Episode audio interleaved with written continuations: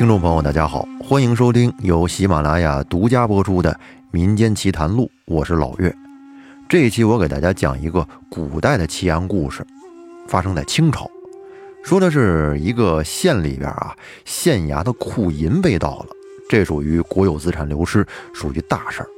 于是呢，新上任的县官就来破这个案子。破案的过程还比较曲折，那下面老岳就给您来讲一讲这个故事。在清朝的乾隆年间，郑丰担任岱山县的新县令，这是新官上任。为什么上任呢？因为啊，前任县衙的库银被盗了，丢失了十万两赈灾备用银，这是个大事儿。于是上级就将前任县令给革职了。另外呢，就派这个郑丰来接任他的职位，命他来查清此案，追回库银。郑峰来这上任，带的人不多，就带了一个人啊，这是他的心腹丁富。他将前任的原班人马全都召集起来，安抚他们说：“我本来是可以另组衙班的，但是呢，我不这么做，我还继续任用你们。大家务必要齐心协力，争取尽快破案，追回赃银。”这时，郑峰的心腹丁富。悄悄地问道：“说，老爷人心宽厚，但万一他们中有人与此案有关，怎么办？”郑峰则淡淡一笑说：“如果其中确有内鬼，在以后势必会有异常举动，定会露出马脚的。我们先静观其变。”过了几天，就在郑峰要展开调查时，西怀庄有一个老头来报案，这老头叫富二贵，他报告说，昨天晚上他的老友邹金堂在他那喝酒，他送他出门，但是今天早上才发现他回去的时候掉到了一个坑里，摔死了。他经常走这条路，怎么会摔死呢？他觉得这个事儿啊有点蹊跷，于是便来报告关老爷。郑峰听完之后，觉得这是他到任后接的第一桩案子，应该先去看一看。随即，当下带了几个人，跟着老头去了西怀庄。这时，邹金堂的尸体已经被弄到了家中。郑峰粗粗的看了一下邹金堂的尸体之后呢，就叫富二贵带路去那个大坑看一看。邹家住在村头，富二贵呢？住在村尾，他们中间有一条沙石路。走了一半的路程，就看见在路旁边有一个大坑。富二贵这老爷子说：“今天早上他去干活，经过这儿的时候呢，发现邹金堂就摔在这个坑里。等他叫了人来下到坑底去看时，邹金堂早就没气儿了。”新县令郑峰蹲在坑边，估量这个坑差不多有两丈深，底下都是细碎的沙石。他决定亲自下去看看。他小心地用绳索下到了坑底，结果一看呀，看到了沙石面上有一滩血。等他上去之后，马上带着丁富又到了邹家，对邹金堂的尸体进行了。进一步的检查，但是看不出他哪里有出血的伤。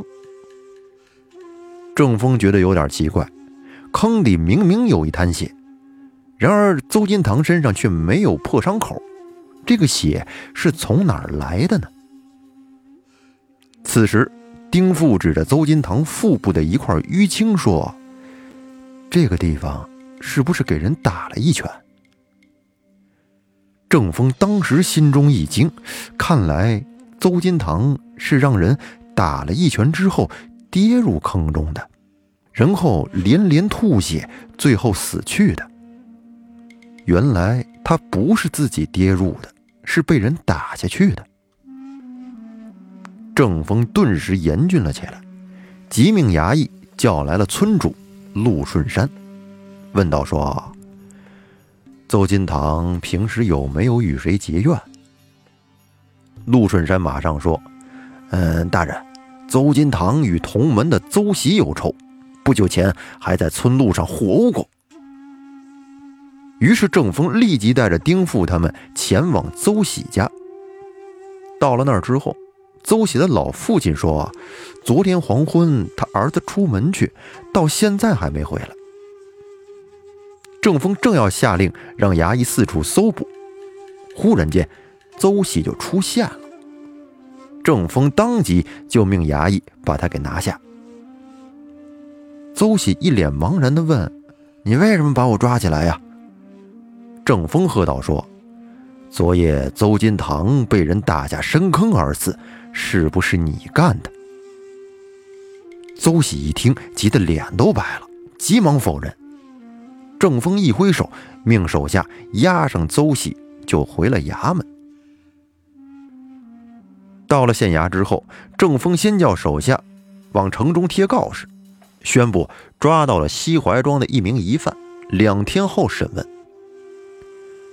很快，两天过后，郑峰升堂，他一拍惊堂木，对着底下的邹喜说道：“邹喜。”你把如何害死邹金堂的详情如实招来。邹喜在下面是大喊冤枉，说他那天黄昏去下家子打猎去了，就睡在山中的土地庙里，根本就没看到邹金堂啊。郑峰大吼一声说：“岂有此理！我看不用点刑，你是不招啊！”接着衙役们一声吆喝。就开始给邹喜用刑，但是邹喜仍不招认是他杀了邹金堂。郑峰一看这人就是不招，便只好下令暂且将他收监。下堂之后，郑峰把丁富叫进了偏堂，悄悄地问道：“你有什么发现吗？”丁富回禀：“大人，刚才有两个人鬼鬼祟祟的。”在门外看了一会儿就走了，我已经派元七跟踪去了。郑峰点了点头。过了一会儿，元七回来了，禀报说那两个人只是村里的闲汉，现在出城去了。接着郑峰就让元七下去了。他又等了一会儿，只见丁富从外面回来了，悄悄的在老爷耳边。低语了几句，郑峰马上和丁父换了衣服，化了妆，就去了三春酒店。那么丁父刚才跟老爷说的什么呢？原来刚才郑峰得知衙役袁七去跟踪那两个人，接着他又叫丁父啊，暗中再跟踪一下，看看袁七说的是不是实话。袁妻回来汇报说，那两个人出城去了，但是丁父却看见这两个人进了三春酒店。郑峰和丁父去了三春酒店，果然发现这俩人正在里面喝酒。于是郑峰和丁父也在邻桌坐了下来，假装跟那儿吃喝，实际上竖着耳朵在听他们两个聊什么。只听那两个人在低声的交谈。其中一个人说：“这家伙这下可是倒霉了吧？杀人罪呀，肯定脱不了干系。”另一个人说：“我猜县令，一定让他屈打成招。嘿，这下我们庄主就可以放心了。”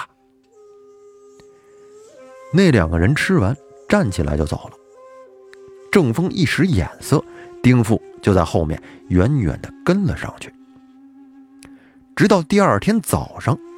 丁富才来回禀郑峰，汇报说他们是金家庄人，直接进了庄主金百通家。这金家庄和西怀庄离得不远，郑峰和丁富回到县衙，换上了官服，就骑马前往金家庄去。刚到村头，就看见一群人在那儿等候着呢，正是庄主金百通。和几个家丁，金百通见了郑峰，恭恭敬敬地说：“大人，昨天他们两名家丁去了县城，回来时发现后面跟着一个人，我马上就猜到应该是县衙的官差。我估计今天县衙还会来人，所以就在这里迎接大人。郑峰心中暗暗吃了一惊，看来这个金百通可不是等闲之辈呀。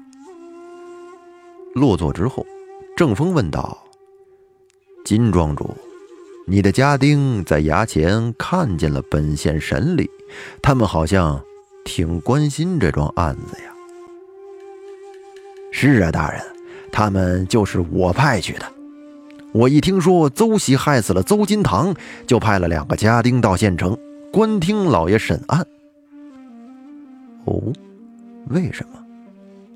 因为我恨死了这个邹喜呀！他犯了杀人案，我就盼着老爷判他死罪呢。金百通说，邹喜曾想娶他的女儿为妻，他不同意。女儿就上吊自杀了，所以他都一直很憎恨邹喜。这样听来，金百通的话好像也有道理。郑峰在他们那儿跟他聊了一会儿，就起身告辞了，离开了金家庄。前面就是西怀庄。郑峰走着，正碰上富二贵在地里干活，就是咱们开头说的报案的那个老汉。富二贵看到县令，忙说：“老爷，您怎么从那边来了？”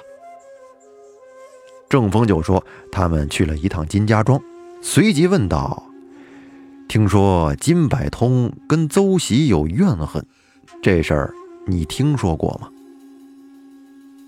富二贵说：“确实如此。邹喜曾跟金百通的女儿相好。”但是金百通嫌邹喜穷，不答应这桩婚事，最后逼得女儿上了吊。